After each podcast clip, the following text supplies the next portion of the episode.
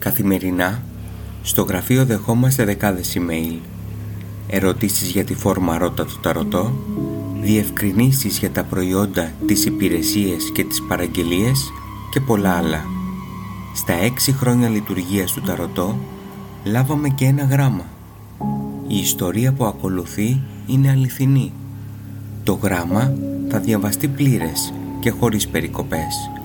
Τα ονόματα, ο τόπος και οι ημερομηνίες έχουν αλλάχθει για ευνόητους λόγους. Ταρωτό.gr Ακούτε το Ταροπод. Τα podcast του Ταρωτό. Στο δρόμο, στο λεωφορείο, στο μετρό, στο σπίτι. Η μαγεία σε κάθε στιγμή της ζωής σου. Ακολουθήστε μας στο Spotify, στα Google Podcast και στα Apple Podcast.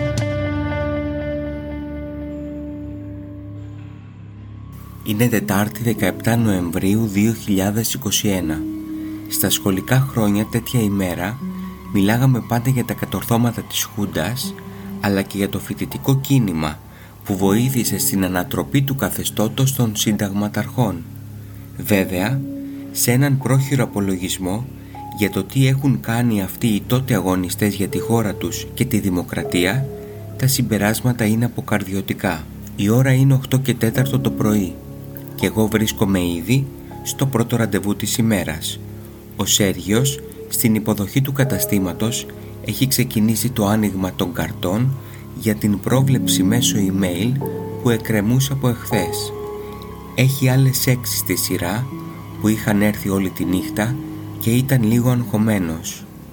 Σε κάποια στιγμή το χαρακτηριστικό καμπανάκι που έχουμε κρεμασμένο στην πόρτα για να καλωσορίζει τον εκάστοτε επισκέπτη μας με αποσυντονίζει στιγμιαία. Κάθε φορά που το ακούω, ακόμα και μετά από έξι χρόνια, μου έρχεται η εικόνα από την ταινία του Χίτσκοκ, το ψυχό, τη στιγμή που η Μάριον, μετά από μία περιπλάνηση γεμάτη ταλαιπωρία, βρίσκεται μία νύχτα στο απομονωμένο μοντέλ του νεαρού Νόρμαν.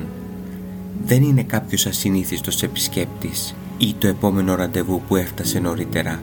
Είναι ο Στέλιος, ο ταχυδρόμος της περιοχής. Η εικόνα που είχαμε από παλιά με έναν τύπο που κουβαλάει μία δερμάτινη τσάντα σε καφετή χρώμα με το λογότυπο ΕΛΤΑ υπάρχει πλέον μόνο στις μνήμες μας και στις παλιές ταινίες. Τα κινητά, τα email και οι ηλεκτρονικοί λογαριασμοί έχουν κάνει τη ζωή τους πολύ πιο εύκολη. «Καλημέρα Σέργε, ο Άρης είναι εδώ» είπε ο Στέλιος. «Είναι σε ραντεβού» απαντάει ο Σέργιος. «Μπορώ να βοηθήσω σε κάτι» «Όχι, απλά ένα γράμμα έφερα» «Φαίνεται πως υπάρχουν ακόμα παραδοσιακοί τύποι» είπε ο Στέλιος και άφησε το γράμμα στα χέρια του Σέργιου. Αφού τελείωσε το ραντεβού, στο τέταρτο που είχαμε ελεύθερο μέχρι το επόμενο, ο Σέργιος, εκτείνοντας το χέρι του προς τα εμένα, μου λέει Έχεις γράμμα. Δίνοντάς μου το φάκελο. Γράμμα Λέω με απορία Και παίρνω το φάκελο στα χέρια μου. Ένας φάκελος λευκός Ο κλασικός αλληλογραφίας. Άρης Κάπα Ιούς 83 Κάτω πετράλωνα. Ήταν το μοναδικό κείμενο επάνω του Στην μπροστινή μεριά. Στην επάνω δεξιά γωνία Υπήρχε ένα απαιτειακό γραμματόσημο για τα 100 χρόνια του Γεωπονικού Πανεπιστημίου Αθηνών Γυρίζω το φάκελο και στη γλώσσα του, το μέρος που κλείνει, έγραφε «Αναστάσιος Παντελής, μικροχώρη 107, Αγκίστρη, ΤΑΦ ΚΑΠΑ 18 011». Έβαλα το γράμμα στην τσάντα μου. Το βράδυ που γύρισα στο σπίτι, άφησα το φάκελο στο γραφείο. Το πρωί του Σαββάτου, αφού έφτιαξε έναν καφέ, έκατσα στο γραφείο για να απαντήσω σε ορισμένα email και να ελέγξω τις εκκρεμότητες. Είδα και το γράμμα.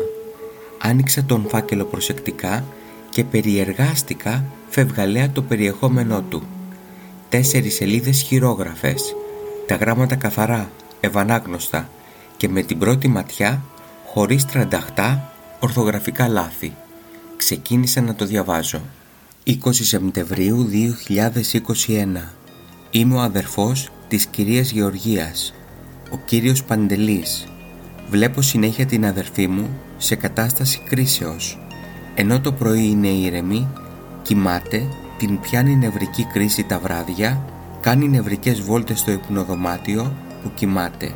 Νομίζει ότι ο Παύλος κοιμάται ήσυχο στο κρεβατάκι του μαζί με την πουτάνα που έχει επιλέξει εκείνος για σύντροφο της ζωής του. Πολλές φορές της έχει έρθει στο μυαλό να πάει στο σπίτι του να τσακωθεί άγρια με αυτή τη γυναίκα και να του τα σπάσει όλα στο σπίτι του. Εκεί μέσα τώρα παντελή γίνονται όρχια σαν να μην τον ξέρω εγώ τον Παύλο τι κάνει. Θα ετοιμαστώ και θα πάω εκεί να του τα σπάσω όλα στο σπίτι του και θα τσακωθώ άγρια με την πουτάνα εκείνη που τον ξεμιάλισε τον άντρα μου. Θα τον κάνω εγώ παντελή, μου λέει, να πάθει ανακοπή καρδιάς, να μείνει. Η ώρα δύο τα μεσάνυχτα εκείνη φωνάζει, καταργέται, βρίζει, κάνει σαν τρελή. Μας παίρνει ένας άγνωστος τηλέφωνο και μας ενημερώνει ότι τις βέρες που χαθήκανε από το σπίτι σας με έστειλε ο Παύλος να τις πάρω. Τον αραβόνιασα εγώ και τα Χριστούγεννα τον παντρεύω. Εκτός από τις βέρες πήρανε ένα ραδιοκασετόφωνο αξίας 400 ευρώ και ένα καρότσι μωρού. Είχα και κάτι χρυσαφικά με το όνομα της κόρης μου, Ελπίδα, και ένα φυλαχτό Παναγία Τίνου. Όταν τα σκέφτομαι αυτά τα πράγματα, μου τη βαράει και εμένα πολύ στα νεύρα. Θέλω να πάω κι εγώ ο ίδιος να τα σπάσω όλα στο σπίτι του. Με ποιο δικαίωμα βάζει ανθρώπους να μπαίνουν και να κλέβουν τα δικά μου πράγματα; Περισσότερο στεναχωρήθηκα για τα χρυσαφικά και με το όνομα της κόρης μου και το ραδιόφωνο μεγάλο που χάθηκε από το σπίτι μέσα και ένα ζευγάρι γυναικεία εσώρουχα από τη βαλίτσα μέσα χάθηκε. Εάν αυτοί που μας λένε στο τηλέφωνο δεν ήταν αλήθεια, δεν θα χάντονταν αυτά τα πράγματα από το σπίτι. Η γυναίκα μου γελάει ηρωνικά. Χα χα χα χα χα. Η πουτάνα, η συχαμένη, η παλιοβρώμα. Πόσα πράγματα κονόμησε από την κλεψιά. Και να ήταν μόνο αυτό.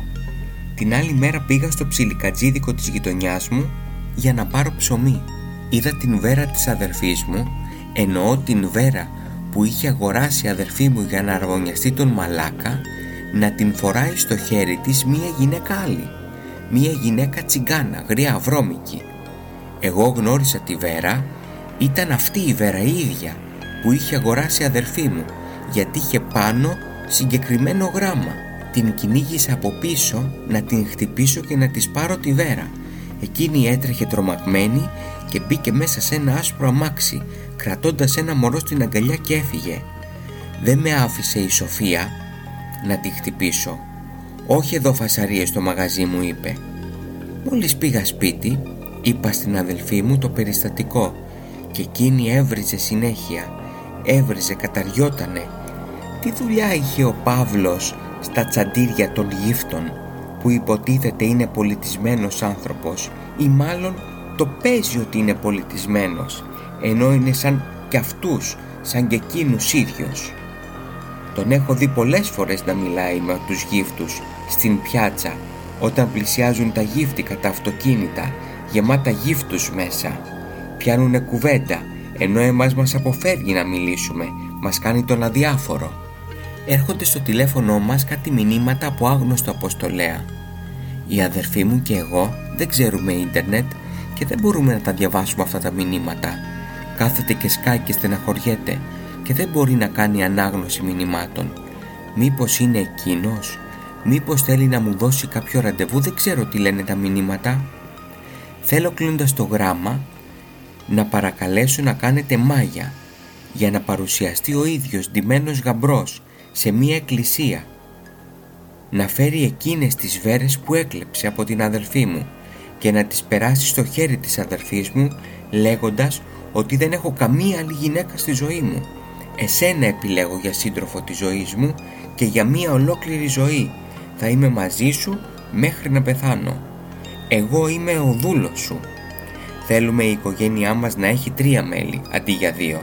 Θέλουμε να κάθεται, να μας κάνει παρέα, να τρώει μαζί μας στο ίδιο τραπέζι, να πλαγιάζουμε όλοι μαζί στο ίδιο κρεβάτι.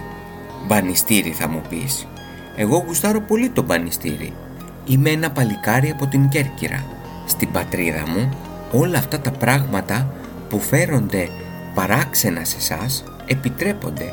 Έχω δει να κοιμούνται δύο ζευγάρια μαζί σε ένα κρεβάτι όταν γίνεται γάμος κοιμούνται δύο ζευγάρια μαζί σε ένα κρεβάτι. Το νιόπαντρο ζευγάρι μαζί με τους κουμπάρους. Έχω δει και δύο άντρες να κοιμούνται στο ίδιο κρεβάτι. Η γυναίκα να είναι μέσα στη μέση. Αυτό στην περίπτωση που δύο φίλοι γουστάρουν την ίδια γυναίκα. Έχω δει πολλά. Έχουν δει πολλά τα μάτια μου. Ξέρω πολλά από τη ζωή. Δεν μπορεί να με κοροδέψει κανείς εμένα. Εγώ ξέρω πάρα πολλά πράγματα. Λοιπόν, θέλω να κάνεις μάγια. Να παρουσιαστεί στην εκκλησία ντυμένος γαμπρός. Την Κυριακή, τον Δεκέμβριο του 2023, στο Πικέρμι, στις 6 ώρα το απόγευμα. Εκκλησία Παναγίτσα. Είναι η κεντρική εκκλησία του Πικερμίου και είναι στην πλατεία. Ακριβώς μπροστά να φέρει τις βέρες, τον ηθικό και εγώ θα φέρω τα στέφανα να στεφανώσω αυτούς τους δύο. Εάν έχει κάποια άλλη σχέση με άλλη γυναίκα, παρακαλάει η αδερφή μου να τη διαλύσεις αμέσως τώρα. Να κάνετε εσείς αυτό το πράγμα για εμένα. Αλλιώς η αδερφή μου θα αυτοκτονήσει.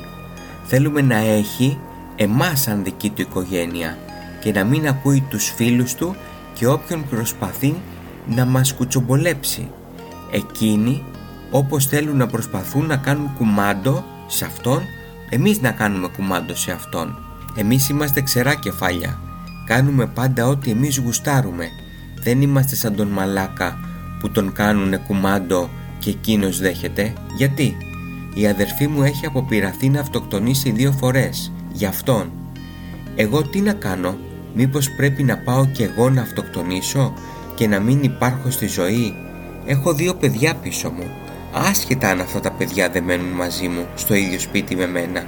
Τώρα θα μου πεις γιατί δεν δοκιμάζει να κάνει μία άλλη σχέση; Δεν θέλει η ίδια να κάνει άλλη σχέση. Θέλει εκείνον τον ίδιο να τα έχει. Αν δει κάποιον άλλον, κλείνει την πόρτα στα μούτρα. Αν κάνεις ό,τι σου λέω θα πληρωθείς. Αν όχι, δεν θα πληρωθείς καθόλου. Θέλουμε η σχέση αυτή να είναι για κάθε μέρα, να τους παρατήσει όλους και όλα για χάρη της και να κοιμόμαστε τα βράδια μαζί της και να νιώθει την ανάγκη να έρχεται συνέχεια σε επαφή μαζί της και να της κάνει και ένα παιδί που θέλει να έχει και εκείνη ένα παιδί από εκείνον, αγόρι και να μοιάζει καταπληκτικά στην αδερφή μου. Να το μεγαλώσουμε και οι τρεις και το παιδί να έχει δυο μπαμπάδες, εμένα και εκείνον. Τα στοιχεία των ατόμων είναι τα εξής. Η αδερφή μου λέγεται Γεωργία, είναι υδροχός και είναι γεννημένη το 72. Και ο άλλος, ο Μαλάκας, είναι δίδυμος. Καταλαβαίνεις τι σημαίνει δίδυμος. Και η ηλικία του είναι το 65 γεννηθής. Για μετά το γάμο θα ήθελα να κανονίσουμε ένα πάρτι. Να κλείσουμε ένα δωμάτιο στο ξενοδοχείο Άβρα, ένα δωμάτιο που να έχει θέα, για δύο μέρες. Εκεί να κοιμηθούμε και οι τρεις. Θέλω να δεχτεί να κοιμηθεί δύο βραδιές μαζί μας σε αυτό το δωμάτιο και μετά να γυρίσουμε όλοι μαζί στο αγκίστρι, σαν παντρεμένο ζευγάρι και οι τρεις.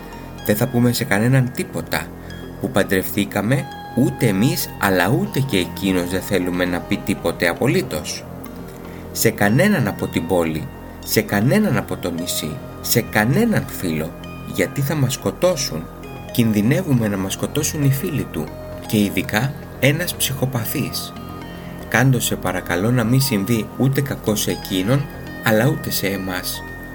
Η αδελφή μου φοβάται, πολύ, αυτό το ταξίδι, μη συμβεί κακό σε εμάς. Όχι τίποτα άλλο, αλλά έχω και δύο παιδιά. Είμαι φτωχός φουκαράς. Στα παιδιά μου δεν έχω πει τίποτε απολύτως.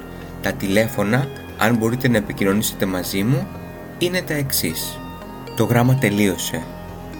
Δίπλωσα τις σελίδες και τις έβαλα πάλι μέσα στο φάκελο. Για λίγα δευτερόλεπτα, το βλέμμα μου καρφώθηκε στη βιβλιοθήκη που έχω απέναντί μου.